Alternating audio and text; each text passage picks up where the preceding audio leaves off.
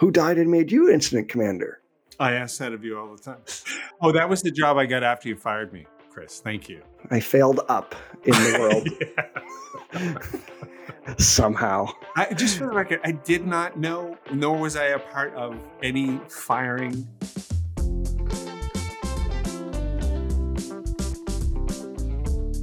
Hey there, if you've joined the podcast today, my name is Chris Jarvis. I work with companies on employee giving and volunteering programs. And my name's Jake McIsaac. I spend a lot of time thinking about public safety and restorative justice. So we are having conversations here that we've been having for twenty years. Yeah, the only difference now is we press record and share it with you.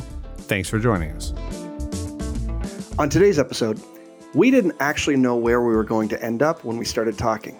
But I, Jake, tell the story of when Chris betrayed me. And I try to listen without making it all about me. Shocker. Stick around. It's going to be all a great right. episode. I've been thinking a lot about performance. Okay. Job performance, high performing teams. I've I've had a, a chance lately to work with a lot of high performing uh, teams, both in the work environment, athletics, um, but Not so. I'm, I don't mean. I don't. Ah, it's going to sound disparaging. I actually don't mean my team. Oh, okay, yeah, yeah, yeah. So this is kind so of like, like outside through, of outside the, of my work. Oh, and, but, yeah, and I think my we talk a lot fine. about that. Like, yeah, because you work with federal government. You work with yeah, lots of different groups. Of taking a restorative approach to to the everyday, sort of uh, thinking about the conditions that teams are working in, not just the end product, because we tend to focus on productivity or how well right. the team's doing or right. uh, if they're winning medals and banners and titles and all of those kind of things, sort of those uh, credentials that mm. show that they're high functioning. And what we spend a lot of time doing is looking at the relationships actually behind that. So even when teams are excelling it, at what cost? Mm-hmm. What's the mortgage being paid in terms of the relationships? Okay. Uh, who's getting a voice? Who's not getting a voice? How equitable are the teams? Do they function as as just communities? And if not, what would help? What would make it better? What would make it work? And uh, it's it's been really, really interesting lately. So particularly when I'm talking so, to some coaches, to think about um, the roles that people have on these teams and how we've flattened it out a right. lot. Right. And we've flattened workplaces out and we've flattened families out. Like you, you can see that, I think, in a lot of our structures that were typically built in sort of on a hierarchy, or they were built to reflect other systems. Yeah, the, the early primate communities would have a large male and yeah, everybody else coalesced around that. And then we just built systems to facilitate that with the feudal system and kings and lords and all and now that we, kind of thing. And now we pay attention to how people feel and mm-hmm. we flatten it right out mm-hmm. and we become really consultative. And mm-hmm. we make sure that everyone's attended to mm-hmm. and everyone has a voice.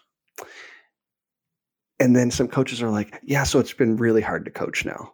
It's, it's really hard to win, okay, actually, because we flatten things. So so helping people find their roles and find out, how do you win? Uh, what do you do when things go wrong? But more importantly, how do you pay attention to the conditions required for things to go right on the everyday? So I've been thinking a lot about teams lately. So that's interesting because uh, there's sort of a what's required for the group to be successful versus the individual. And that, that goes along with this uh, book that I've mentioned um, before to you, um, ProSocial. Mm-hmm. And it's high-performing teams are not necessarily full of high-performing individuals who tend to be high-performing at the expense of other people Facts. around them. Facts. Yeah. yeah. They're they're high performing because they care about the success of the group, because their own identity is tied to it pretty strongly. This is coming out of some Google work. But there's an angle to this that's very interesting to me because I think about it often when you're, you know, before we start recording or when we're uh, talking, I will often reflect on something you experienced in light of my own experience. And I, and I think that may be a way of making it about me, right? So there's a sort of a wait, so wait. Even, so we're, we're we're hearing that you make things about you. Yeah.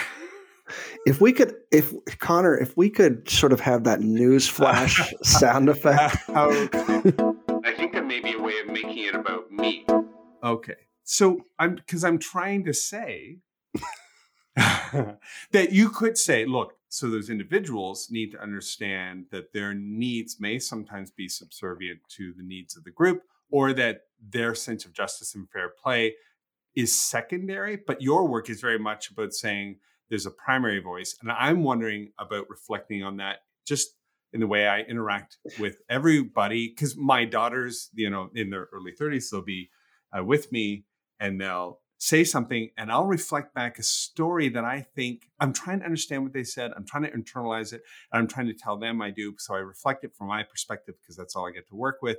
Mm-hmm. And they'll say, Dad, don't make it all about yourself. And I think everything's all about myself. I, this human experience yeah. is about me. I, I, there's no way I can see it from your point of view. I can understand when you articulate a point of view, but I can never comprehend the way your neural net takes in the world through your biological optics. You know, I just, there's no way I can do that. And so, first of all, I think I'd love to explore that a little bit with you, but on a team, mm-hmm. how do you, how do you share a message? What's good for the team, maybe more important, what's good for you, but at the same time, is it more profound than that? Is that person confusing justice and fair play into making it all about themselves? So justice for them would be them before others.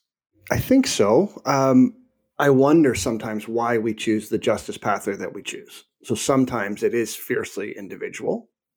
Uh, it could be that I feel wronged and I want a pound of flesh. I want something to be made right. Like right.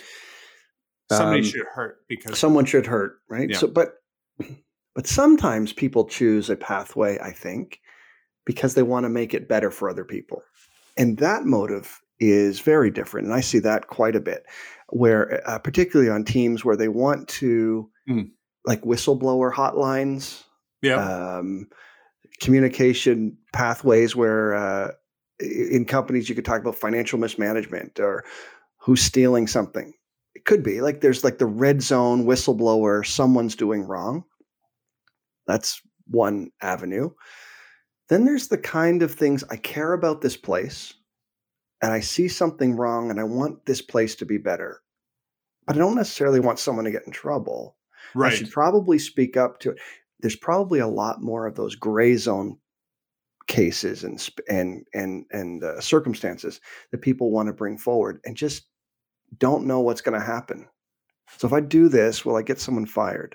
I think that's interesting. Um, again, this book that I keep talking about, it uses um, these, uh, they call them core design principles. Mm-hmm. And it, it's based on this woman's work that she won a Nobel Prize for. Her last name is Ostrom. But anyways, the version of the way this works in a group would be um, you clearly define the boundaries, who's in and out, you define the group. Um, and in this book right here, they take um, uh, an approach of shared identity and purpose. Okay, so you have to establish that. And then the second one is equitable distribution of contributions and benefits, where we get nobody benefits more in the group than others, and nobody has to contribute more in the group than others. And we, we've been talking about that, how contribution and effort definitely affects fair play. And then the third one is uh, fair and inclusive decision-making, which speaks to your hierarchical mm-hmm. approach. No, anti-hierarchical approach. mm-hmm. Yeah. Then you move to monitoring agreed behaviors. So we know what our purpose and our identity is. We're all pitching in and benefiting equally, and we're all participating in inclusive decision-making. So now we're going to monitor agreed behaviors. In a non- restorative approach that looks like whistleblowing, because you but you do want right. a way to ta- talk about it, which is really interesting. I think I was thinking as you said that in the fifties, people would have said, keep your nose clean, keep your head down and mind mm-hmm. your own business. Right. If you see something, whatever you do, don't say something. nine eleven happens and then all everybody see something, say something. Say something. We're all ratting yeah. on each other, right? Now every black family at a pool is getting arrested by the police in uh, the United States because everybody's seeing something and saying something. So this principle here, monitoring agreed behaviors, sounds great. And I'll go to the other ones in a minute. Those first four just sound like group norming. Um, so when you start a meeting, you start facilitating, you start a workshop. Oftentimes, in my experience, facilitators will do exactly what you just said. How do we want to learn today? What are some group norms? What do people need? And we attend to that. We we build that list together. Oh, we need breaks. So we need to end on time. We need everyone's, right. You know, we need to respect the thing that are said in the room that stays in the room. Whatever those norms are, we list those, we put them up on the wall, and then we monitor that thing that we built together. So we've created that. So those first four tend to show up as a um, co-creation space. This yeah. is who we are together. Okay. This is what we're building together. And we are going to hold each other accountable to this thing that we just said, which I think is slightly different because we built that together than responding to the thing that in that way that's very flat in a system that you didn't build. So you walk into a workplace, you didn't actually build this thing together. There aren't any agreed and shared norms. There are just the norms of how we do it here. Right. So you either assimilate or you're not quite a fit.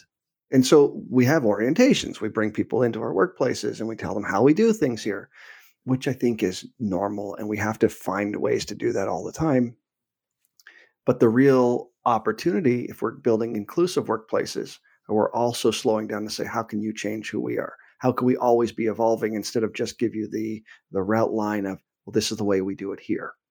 What if the evolution how you do is, it somewhere else? Yeah. You know what? I don't like our purpose or our shared identity. So we should become this to be successful. Mm-hmm. Then you'd have to say, well, that's not who we are.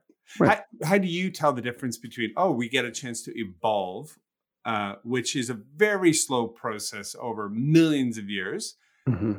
or we can just be somebody else. We can pivot into a hierarchical team dynamic with, you know, retributive principles.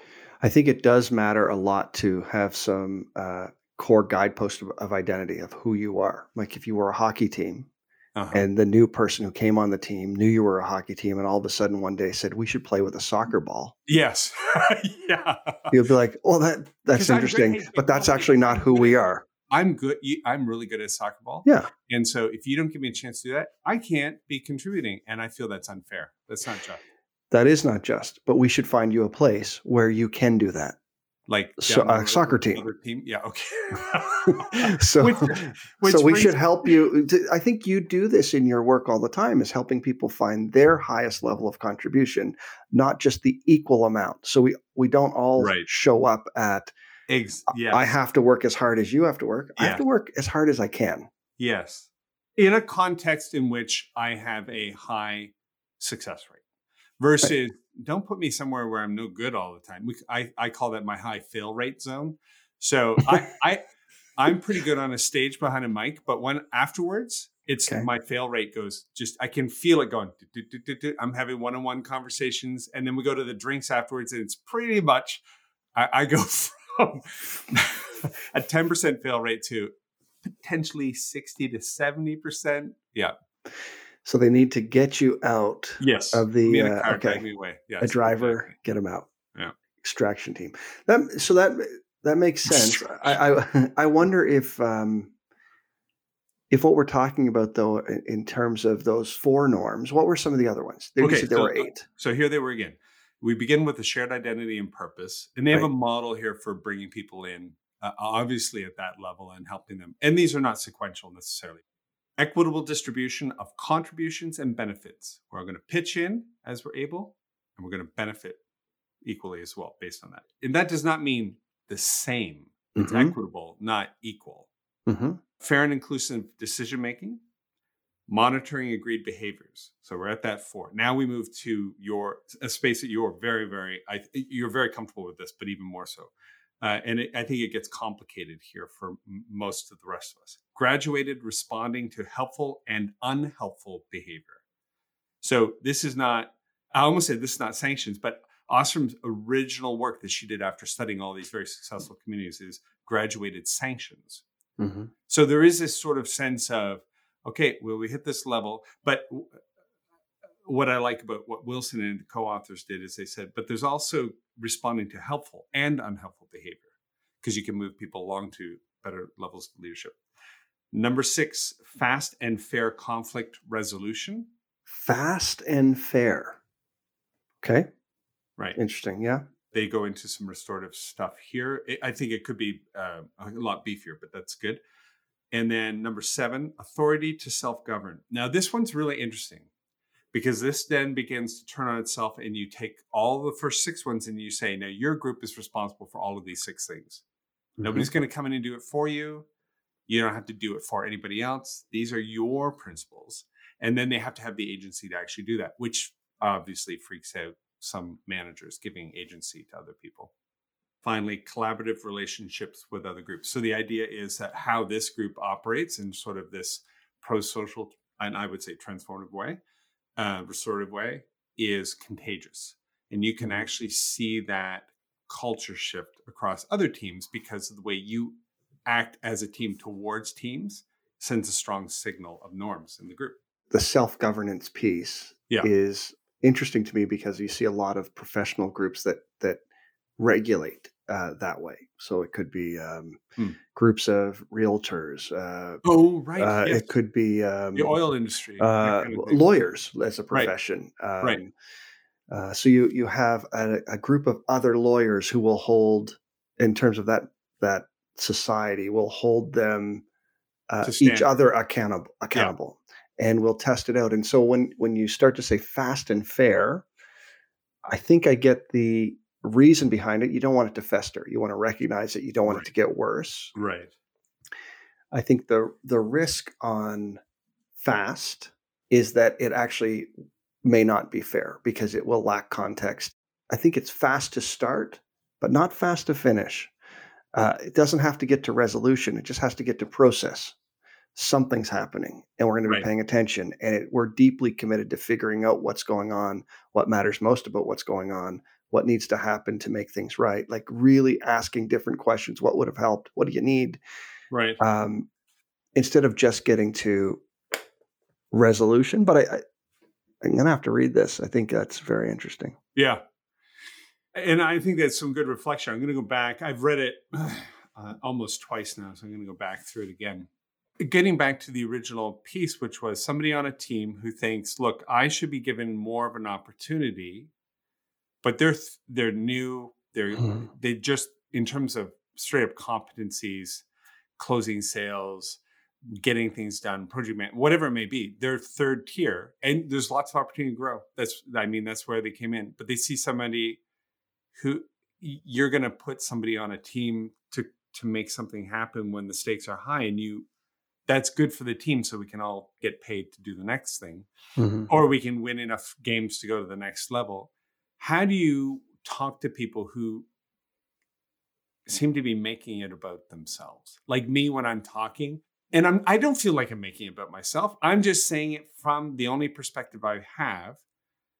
And yet when I look at two other people, I can easily say, oh my gosh, she's making it all about herself. She should just, you know, mm-hmm. step back and just let the let let the team benefit, even if she mm-hmm. doesn't get to, you know, contribute at this state or he. But I, I wonder if there are franchise players. Like w- sometimes we try to minimize the fact that the roles we play are very, very different. There are mm-hmm. people who have to go out and deliver, and I think it is recognizing all of the different contributions in an equitable way, like you, not just the equal right. playtime. When you do have the opportunity, are you contributing in the in the way that you are most supported to be successful? If you're undertaking this work, do you have all of the required skills and uh, supports to be successful? I think that's kind of important. And if you yeah. do, and you're still not successful, teams have coaches. Th- those are hard conversations that I think we are less comfortable with anymore. Like when it talked about how do you check in in a measured approach? Yeah. In both that measured and- approach of a good and yeah. bad, right? Yeah. Yeah. So you want to coach up and, and, and manage out. Yeah. Okay.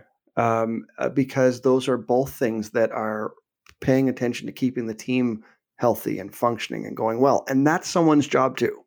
And that's reasonable. But when I'm the person being coached out yeah.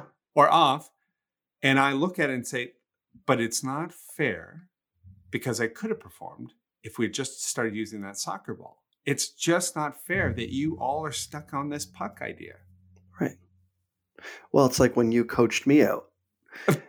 And uh, I, I I didn't have a chance. To, I didn't have, no, we're let's we're oh, doing this. Oh, we're going to do this now. Oh, I man. I didn't have. This is the worst. Well, you wanted more vulnerability. Here no, we go. I, I did not. I, I that was I, for other people's suggestions. I remember when we were working together, and then I sat down on a comp with a individual who was not you. We should have had a doodle doodle doodle moment where you went back in time. Okay. So you're sitting down with an individual who's not me. Who's not you. Where, where am I? You were gone on vacation. And, I was, yes. And I sat down with a person who was on the board. Mm-hmm. And I thought we were meeting just to check in. And they took the opportunity to tell me that we were parting ways. And, you know, a whole bunch of feelings in this moment. Yeah. Betrayal. Not not right now, though, right, Jake? Just for the audience. it's uh... We've We've worked on it over the last number of years. But every once in a while, it burns. Um, I felt betrayed. I felt surprised. I felt shocked. Um, ambushed. A whole bunch of things, right? So I think the uh, the place is really important for these kind of conversations. Yeah. The notice for these conversations. You have to see them coming. I did not. So I yeah. felt ambushed. But the conversation was mostly about fit. That he,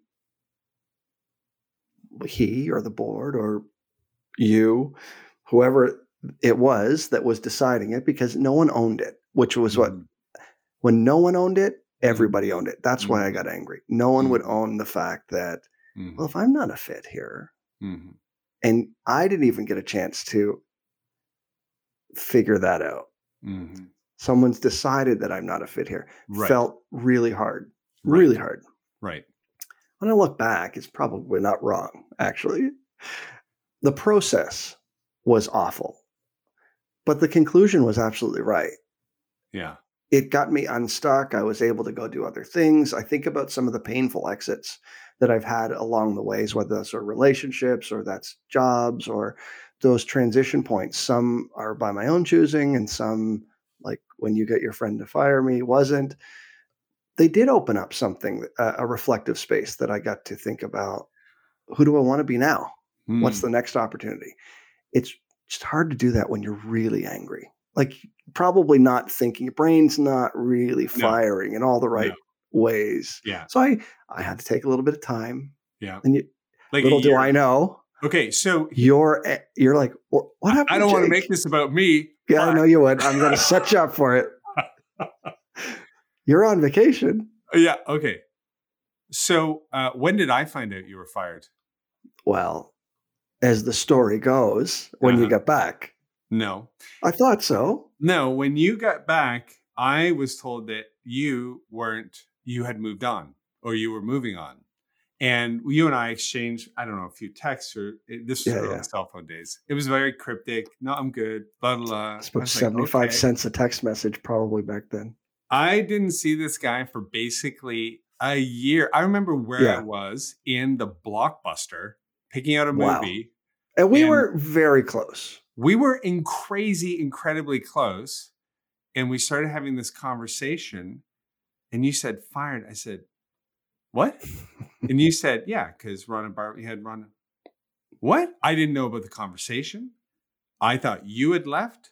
So I was a little bit like, we were just getting going. And he's like, I can do better. Let's go do something else. I, I didn't understand. So that's a great example of a fairly dysfunctional little group where two people who are incredibly close. Right. That can be interrupted by a conversation that breaks the faith of the whole thing. That right. for everybody involved. So let's go deeper. Oh, because no, sure? yeah, yeah. Because okay. I think one of the things that made that hard yeah. was that we resisted the natural uh, roles. So you always said, oh, man, I don't, I don't want to be the executive director. Like, we're, we're we're equals. We're equals. Yes. You always tried to keep it flat. Yes. But you were the executive director. In name only, maybe. Well, that's what you kept saying. But it turned yes, out to be saying. true. And you said it over and over. Yeah. And this is just what we have to be. It's yeah. just the structure. Yeah. We're doing this together. Uh, we're, we're building this together. We've built this together from the we're driving around and picking up food. Look what we're building. So fine. Wasn't until uh, you were no longer a fit that I started to feel better. so, so for the audience here. So I was like, oh, maybe he was telling me the truth. Neither one of us were a fit. I got invited to a conversation at a coffee shop. Mm-hmm. And same thing. Uh, it was like this or that. Okay, good. I'm glad you agree. We're letting you go. Now, letting me go at that point was not a huge deal. It was about being asked to depart something that you were helping to build, that you were helping to make, that you were getting so much out of. That was such an important part of your growth. I think that's what that's what hurt the most, I think, is that we were doing this thing and then we were told that we had to have structure around it in yep. order to get more money. And yep. that all made sense, and to get donations and to be legit. And so we had to have a board, and you got, then we had to figure out, well, who's going to be on the board? And then all the right people that who needed to be on the board. And they were good people. They're all Absolutely. good people. They did, and they shared the values. They, they shared did, the values. They, they loved the community. What they didn't know is that this was, you were like firing me from life. Yeah. And, Yeah. I could not understand yeah. that piece. Yeah. Like it was a H R approach that that gutted, because it wasn't about losing the money, because yeah. we were barely making any. That was fine. And ma- it turns out maybe that's why we weren't a fit. If the job is to go, go and bring in money, and we were just happy to bring in bread, at some point we were going to get fired. Fair enough. And he means literal bread. Yeah. Like that's no money. We're bringing in bread. You mean money? No. Loaves of yeah. Let's go pick. Bread. Let's go pick up stale bread and green peppers, and we'll make something. Mm-hmm. And I get it now, looking back, painful time. But when I think about it, being asked to exit a job wasn't yeah. as hard as exiting that community, that yeah. team. And then feeling like I couldn't come back, and feeling oh, shame, feeling the shame associated yeah. with, yeah. well, I was here last week yeah. and now I'm not here, and I yeah. can't say goodbye. And yeah. I, that's really hard. And so I've thought about that exit a lot over the years, not yeah. in a way that makes me bitter, just in a way that helps me frame up exiting communities and, and maybe how to do that better. All right. Well, before we wrap up, I got to get back to you. I need a better response to my daughters when they share something and I reflect on it and I'm making it about me.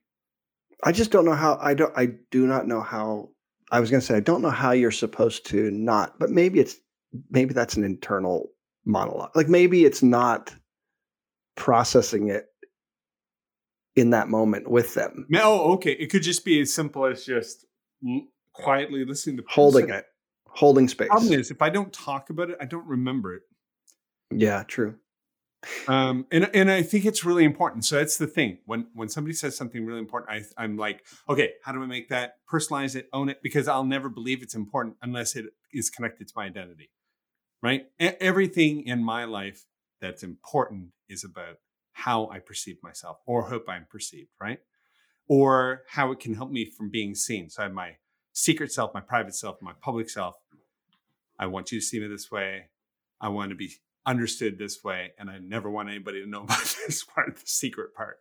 Um, but that usually involves me talking about it, whatever it is. Yeah. But I don't want to feel, I I just am trying to avoid the, no, Jarvis just makes it all about himself. He never even heard what I said.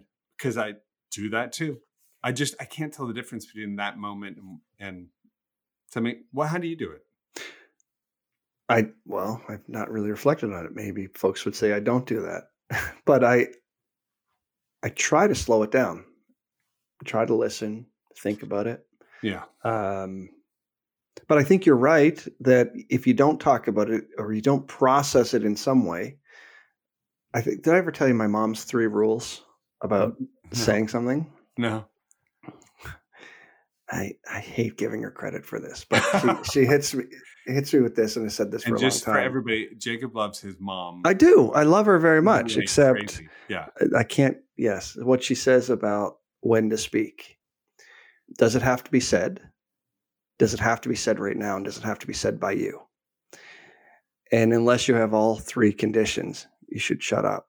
Okay, so that is exactly what I feel like is happening, but I'm not, I didn't start doing it until my fifties. And we're walking along and I'm walking with uh, three women who I'm connected to, uh, like, because they're my daughters and, and a partner. And mm-hmm. we're walking along and, um, and I have, I think I've gotten to your mom's place of, do you have to, what, what were they again? Do you have, does it have to be said? Does it have yeah. to be said by you? And does uh-huh. it have to be said right now? So yes. Run through this really quickly. Like, because one of my weird things is I get a lot of value by contributing information or what I perceive as insight to a conversation. So like a fact or this or that, you endure it all the time. We, we all do automatic- on the call. Automatically, so we're walking along and somebody will say something and I'll say, oh yeah, did you know, yada, yada. Or what about this? And is there another perspective? Okay, didn't need to be said. Didn't be said by me for sure, and didn't be said right now.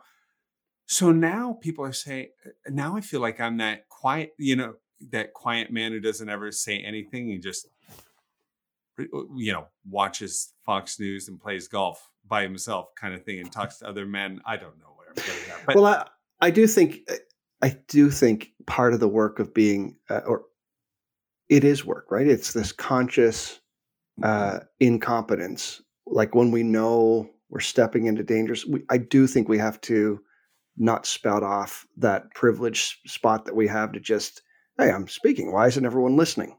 Right. Maybe it is time to slow down. Some yeah, of those you don't have things. To run to the mic every time. Yeah. Well, certainly not us. There are voices that don't get heard as much. Yeah. Uh, and so I think if if that's one of the things helping to slow you down, which is a deep commitment to hearing diverse perspectives and making sure that if we're trying to make conversations more accessible, then we, we want to make sure that we're removing the barrier to that. And that could be us. It could be us. And so, and the, so create space, yeah. speak, slow it down. It yeah. might be hard, resist the impulse or the natural um, uh, space that we have to just jump in because, yeah. well, why wouldn't everyone want my opinion? Yeah. And, and obviously you don't, use the word opinion in your own internal mind. You're like, why wouldn't everybody want me to be included? That's what you think. Why wouldn't everybody want me to be a part of the conversation? Why are they happy to just have me walk with them for fifteen minutes? And of course they're not. But the thing that I started to add that is really interesting is the internal conversation. What? So going back to your mom's three yeah. amazing rules. Does it need to be said? Does it need to be said by me? And does it need to be said now? Mm-hmm. The one that I find myself ruminating on in my quiet listening as the conversation goes on beyond me now or to mm-hmm. the next thing or whatever is what was it about what I was going to say that was important to me? Like what, what? Yeah. So in taking the other side of the perspective, they're just commiserating on empathy and felt emotions and that, and what it would be like to be in that. And then I'm going to somehow give, yeah, but you have to understand in certain situations, blah, blah, blah. Why did I want to say that? What, was I weirdly defending something? It, uh, do I act that way? Yet it, so it's been interesting because it doesn't mean that you're not conversing. It just means that there's an opportunity to maybe ask a really interesting question, which is, why did it feel so urgent to say it? Yeah, I think asking that question is important. I also think there's some quality of facilitation that we we can build into our relationships. So I have some great colleagues who just embody this, probably because the work that we're doing is facilitating restorative conversations on, on a regular basis. But if I'm in a conversation and I'm quiet and I'm trying to either listen or create space, or maybe I'm just not feeling very confident in being able to contribute anything. Yeah, I do appreciate that some of my colleagues will stop and say, uh, you've been quiet. So they, what are you thinking?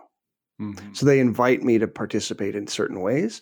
And so there are ways to, to be, and they're asking themselves, um, who haven't I heard from? Who mm-hmm. could contribute to make this better? Mm-hmm. Uh, if we're building this, if we're doing sense making together, part of our commitment is to hear from all the voices here, mm-hmm. make sure. And I could say easily, no, no, I'm just listening. I, I don't have anything to contribute, but now I've been attended to, someone's invited me to participate. I've used the agency to not actually contribute, but to to stay in a listening posture, which is still participating. I found it helpful to start thinking about it in those ways too. It helps me slow down. It gives me something else to do in my head instead of rushing to jump in and speak. Have we heard from everyone? Is it now? Is it now? Should I? No, let's get some more perspectives. Mm-hmm. It's something else to do while I'm trying to hold, um, mm-hmm. create space to then attend to whose voice hasn't, haven't we heard? So if you're walking with three people and only one is talking, maybe the next thing you say is to one of the others, what do you think? Mm-hmm. Instead mm-hmm. of jumping in with, well, here's what I think. Mm-hmm. Yes. I think you're really good at that. And I think what do you think is a very um, interesting contribution to a conversation, because, you know, speaking is such a small part of a conversation. Huge. The listener is doing a lot more work than the speaker. And um, I, I got to check this out again, but I was uh, looking at this uh, thing in uh, that was coming out of neuroscience that was talking about our speech patterns. And when I start to speak, I basically only have a general vague notion of a direction that I want to go in.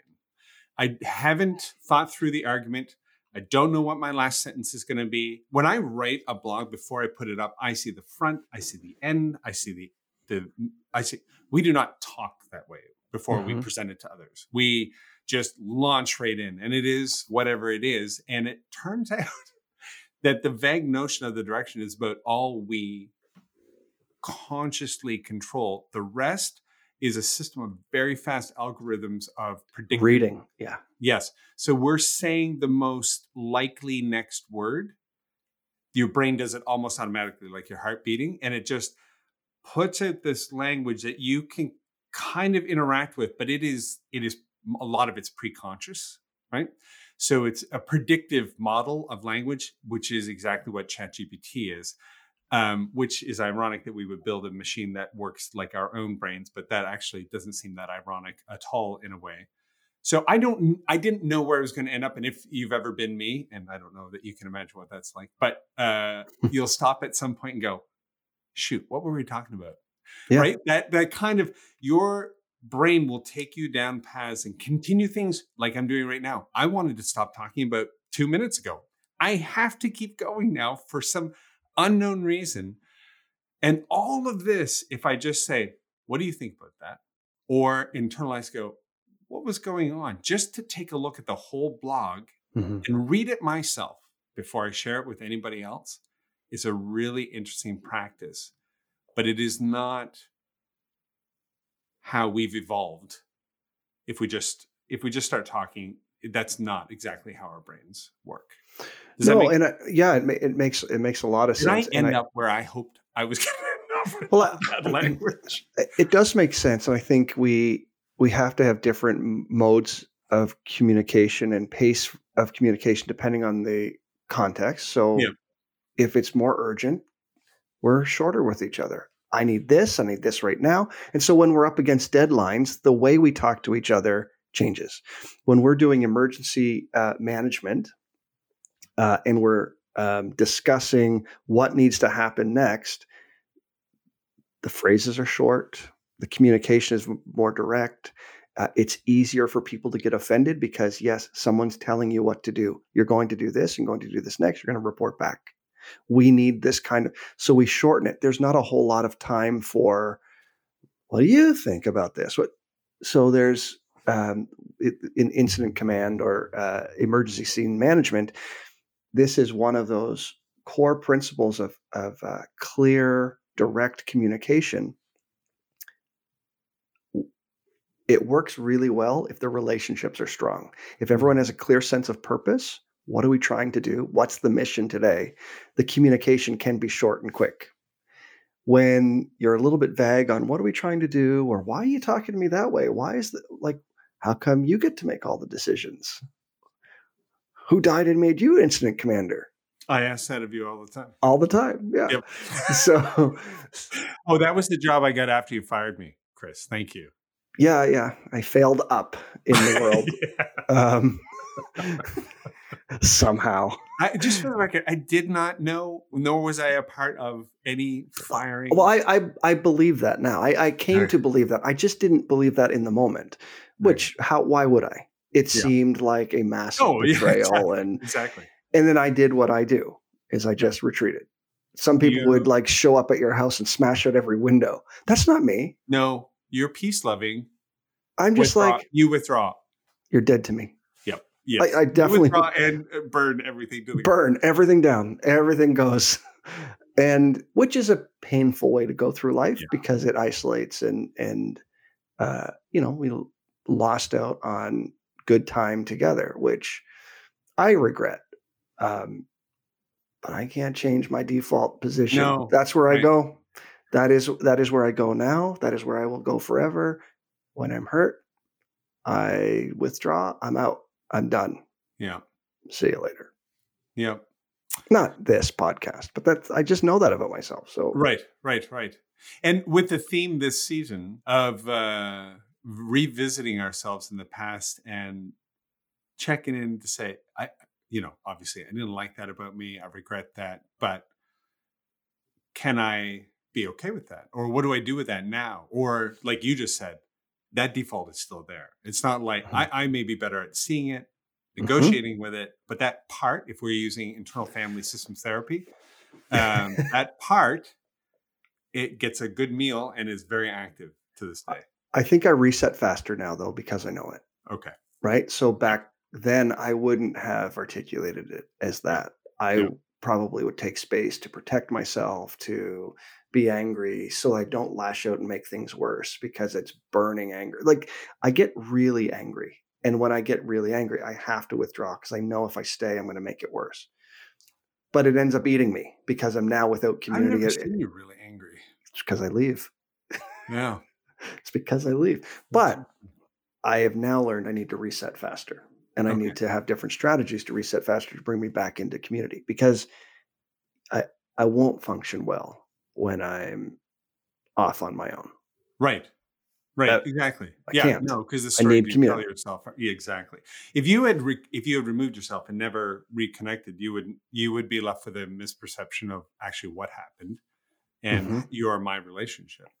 Maybe we should do that. Maybe we should look at talking to our parts and how our parts, like how you ha- how you or anybody needs could check in quicker. Just the basic sense of. Because I like to think that it was my past self, but my past self still lives here. And um, it's just I learning rec- how to live with it. I recognize. Yes, I think that's right. So I'm not as fast in figuring out this, the situation as I am at reading the, this doesn't feel right. I can't okay. stay here. Like I will come to rationalize out what about the situation is making me angry? What about this is making me sad? What about this? Yeah. But I recognize angry and sad. I recognize this right. place. I've been here before. I don't like being here. I need to reset, and then I can think. Yeah. Right? Okay. Let's pay, let's start with that on the next on the next episode or uh, an upcoming episode. When you get those signals, how do you work with yourself? Like mm-hmm. I, I, that will be a fascinating conversation, and and I will like to explore a little uh, internal family systems therapy on that. It'll be fun. It's it's felt like that today. Unpacking my firing. yeah, yeah, that was that was fun conversation. Oh, man. I'm going to tell myself you owe me two bread. weeks' pay, by the way. Oh, really? Two weeks of bread or whatever it is that uh, we're bringing in. Green peppers and because broccoli. I stormed out with a take off. I don't care. Now, with interest, twenty years. That's a whole year's worth of sliced white bread. Sounds good. See you next time.